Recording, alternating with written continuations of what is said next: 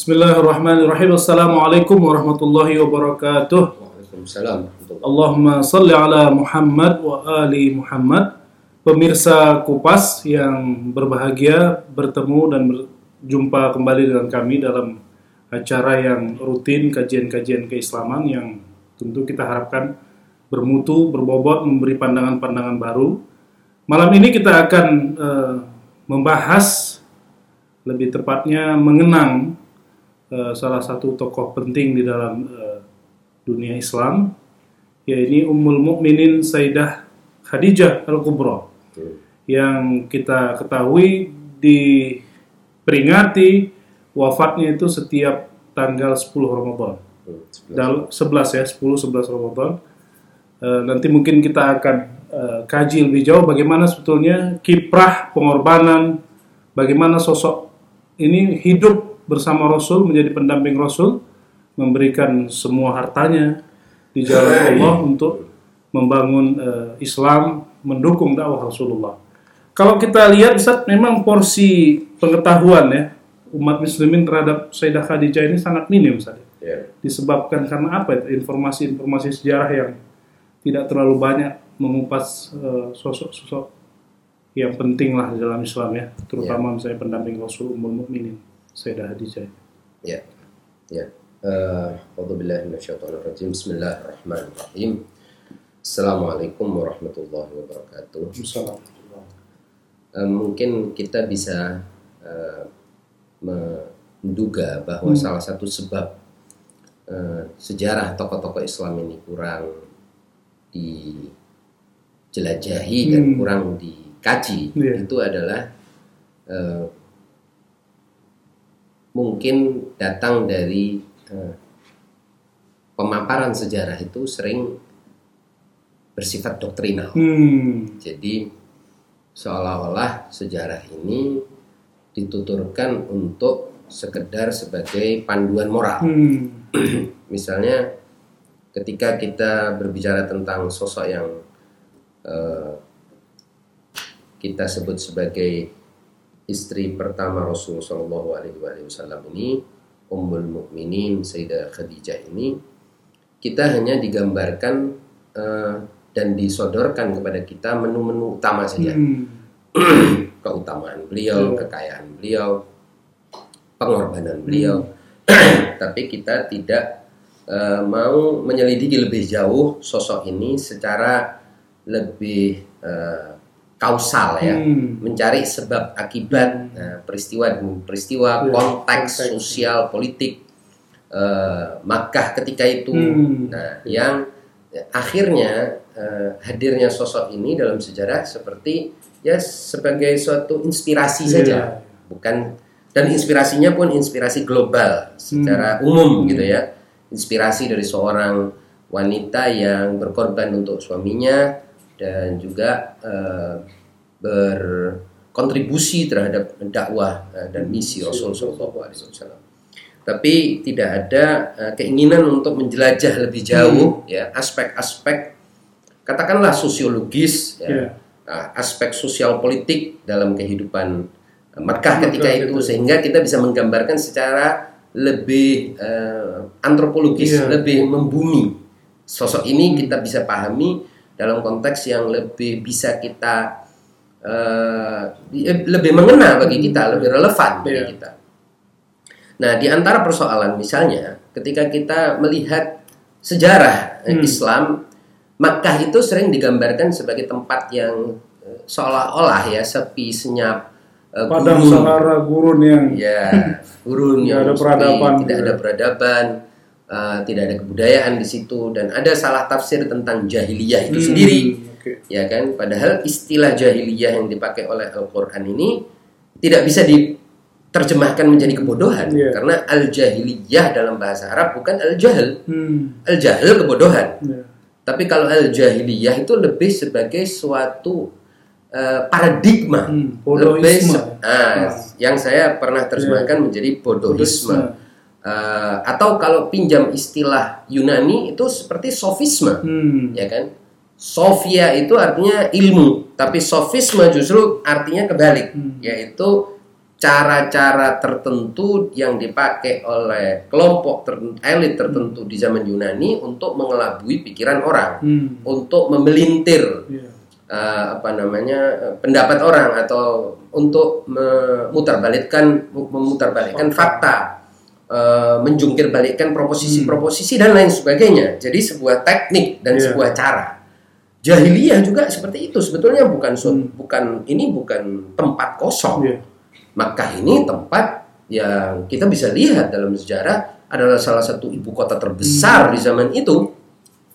Tem- tempat lalu lalang kapital yang masif ya, yang bersifat multinasional. Bahkan eh, catatan sejarah menunjukkan ketika ada pasar di Makkah itu dimulai dari Dzulqa'dah hingga akhir Dzulhijjah itu di pasar-pasar Makkah itu datang pedagang dari seluruh dunia Hmm.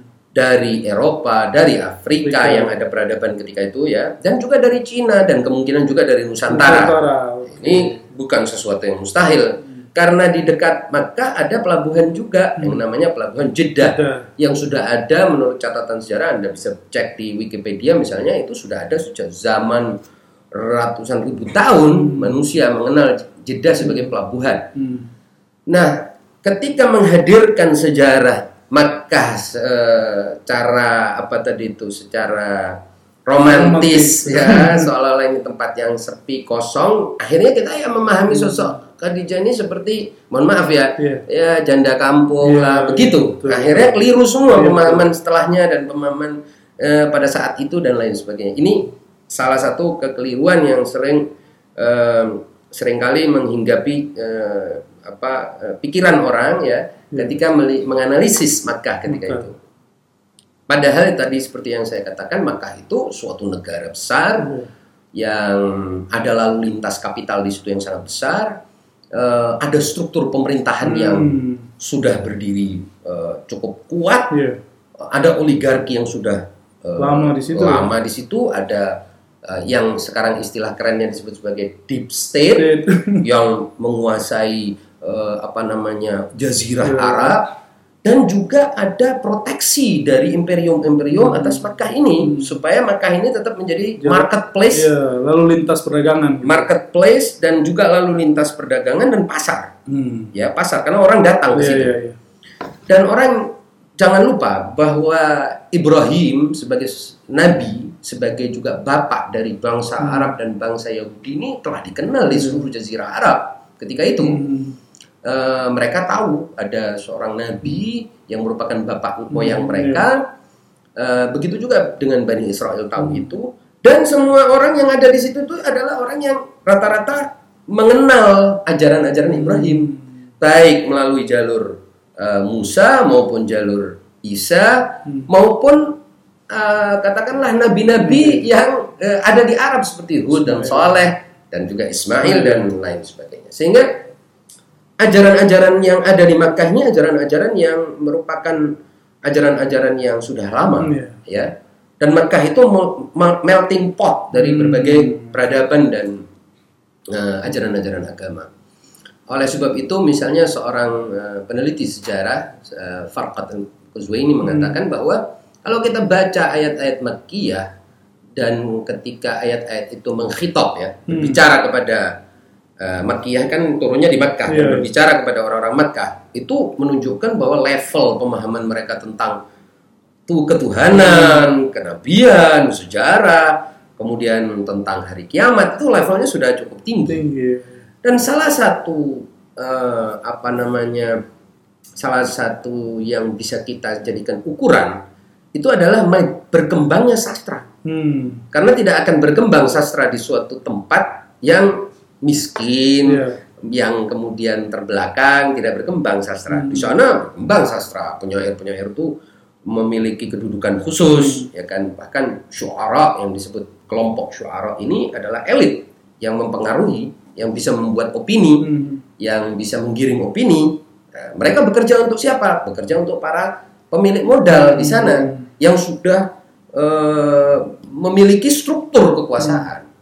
Contoh yang mungkin orang hmm, apa namanya sekarang bisa dibaca misalnya di website uh, karena islamika.com bisa dibaca bahwa eh, Quraisy itu telah me- eh, membangun struktur kekuasaannya sampai memiliki birokrasi yang cukup besar. Hmm. Jadi ada lembaga-lembaga pemerintahannya.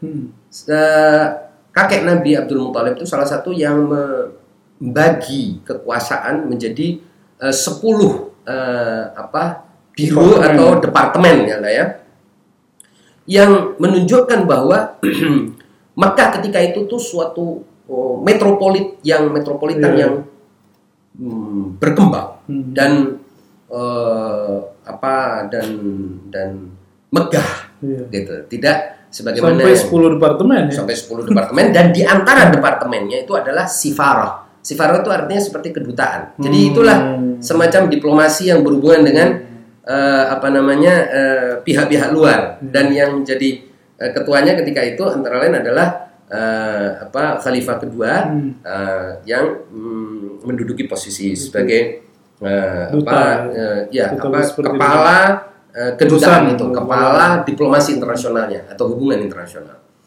Eh, ini ini kalau tidak dipahami maka kita akan gagal memahami status Hmm. eh, Sayyidah Khadijah dan juga status dakwah Rasul. Hmm. Gak nggak bisa klop. Iya. Kok bisa orang-orang bodoh, orang kampung polos kok bisa ngusir Nabi dan lain sebagainya. Dan eh, yang menarik misalnya ketika kita baca dalam sejarah tentang Sayyidah Khadijah yang dijuluki oleh Amirat Quraisy. Amirat Quraisy itu artinya ratu orang Quraisy Hmm. karena beliau memiliki suatu perusahaan yang kalau sekarang bisa disebut sebagai perusahaan multinasional Oke. ya karena eh, dia punya kafilah dagang itu menyamai kafilah dagang seluruh pedagang Arab lainnya padahal di Makkah itu umumnya orang itu adalah pedagang Hmm. saudagar Iya. karena Makkah tidak memiliki sumber daya alam sebagaimana Madinah misalnya Hmm. Jadi yang menghidupi Makkah itu adalah perdagangan. Dan yang membesarkan Makkah itu adalah Ka'bah Hmm. sebagai pusat wisata global. Saya sebut global karena dari mana-mana orang datang. Hmm. Yang menarik dalam catatan sejarah, Makkah itu sendiri adalah suatu ibu kota federal. Jadi suku-suku Arab yang jumlahnya sekitar 350-an ini, Hmm. mereka itu punya tempat-tempatnya masing-masing di wilayah ber- eh, tersebar di wilayah Jazirah Arab. Nah, lalu eh, apa namanya Makkah ini membangun struktur kekuasaannya yang sering kita dengar itu Darun Nadwa. Hmm, itu. Darun, Darun Nadwa itu seperti senat, ya, Hmm. majelis yang eh, anggotanya adalah para pemilik modal, orang-orang terhormat yang memiliki status sosial politik di tengah eh, masyarakat Makkah. Nah, yang menarik Makkah ini kemudian menjadi protektorat Hmm. dari Imperium Afrika ketika itu Habasyah. Bahasa.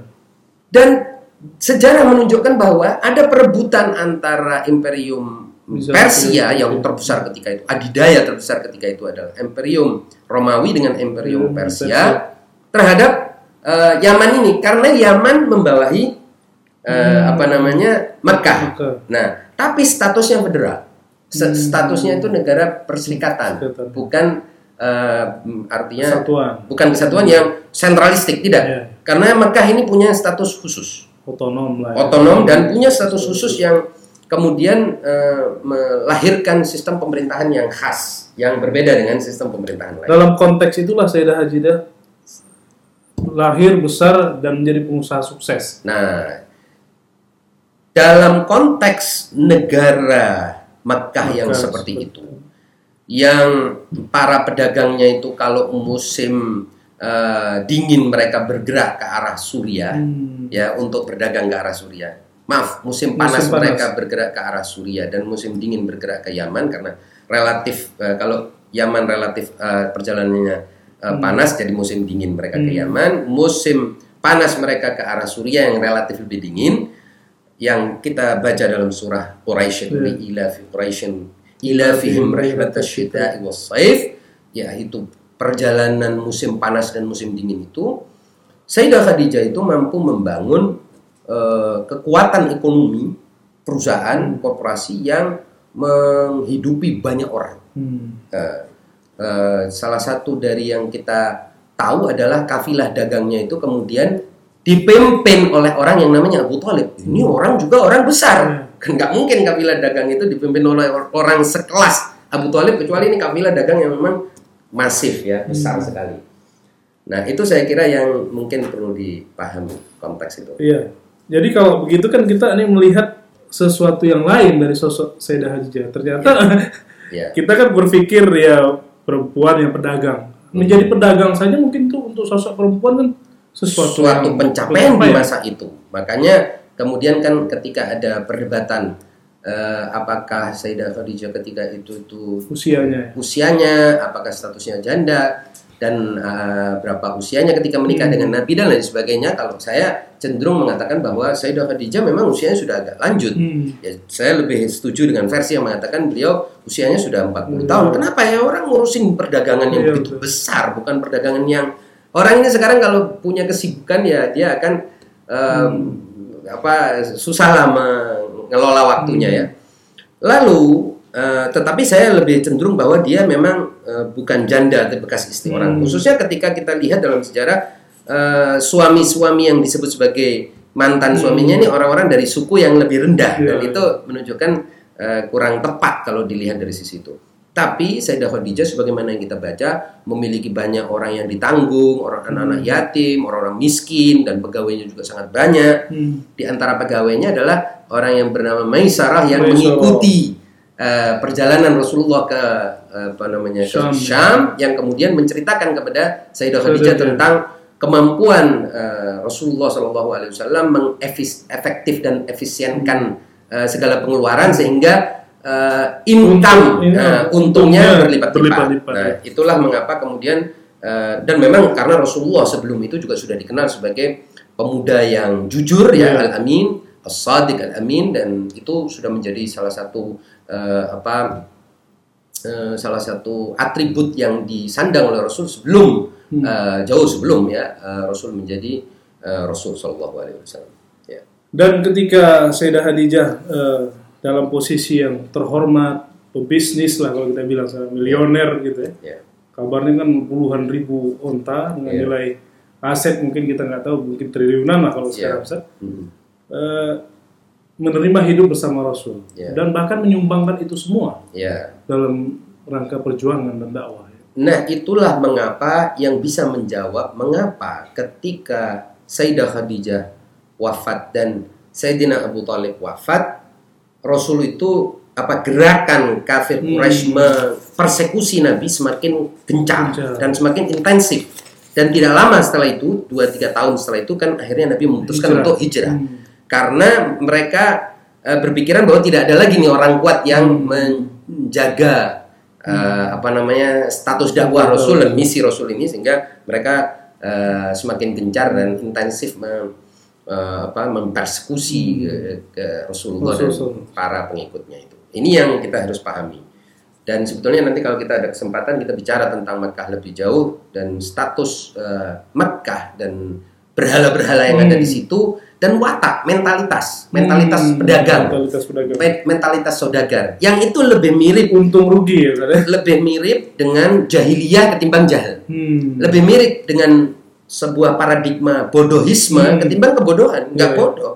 Mereka nggak bodoh. Kalau bodoh mereka nggak bisa Iya. bersyair, mereka nggak bisa jawab nabi, Hmm. mereka nggak bisa menentang. Ada satu ilustrasi menarik dari Said Farqad. Misalnya kalau anda ini mubalik katakan bicara ke kampung, orang-orang kampung kemudian mendengar anda, menghormati anda, eh, karena orang kampung itu Iya. merasa bodoh. Iya. Kalau orang jahiliyah nggak merasa bodoh, mereka merasa punya peradaban, punya kekayaan, punya hubungan internasional yang luas, punya status sebagai Makkah, sebagai uh, Ummul Qura. Nah, Ummul Qura artinya ibu kota dari berbagai desa Hmm. dan jumlahnya ti- 300-an. Artinya ini uh, salah satu pusat ibu kota negara federal gitu Hmm. waktu itu. Nah, nanti insya Allah ada kesempatannya. Siap. Terima kasih Ustaz. Ya. Ada sesuatu yang baru yang kita lihat dari bagaimana sebetulnya Ya. eh, Makkah sebagai eh, kota sebetulnya adalah kota yang metropolis.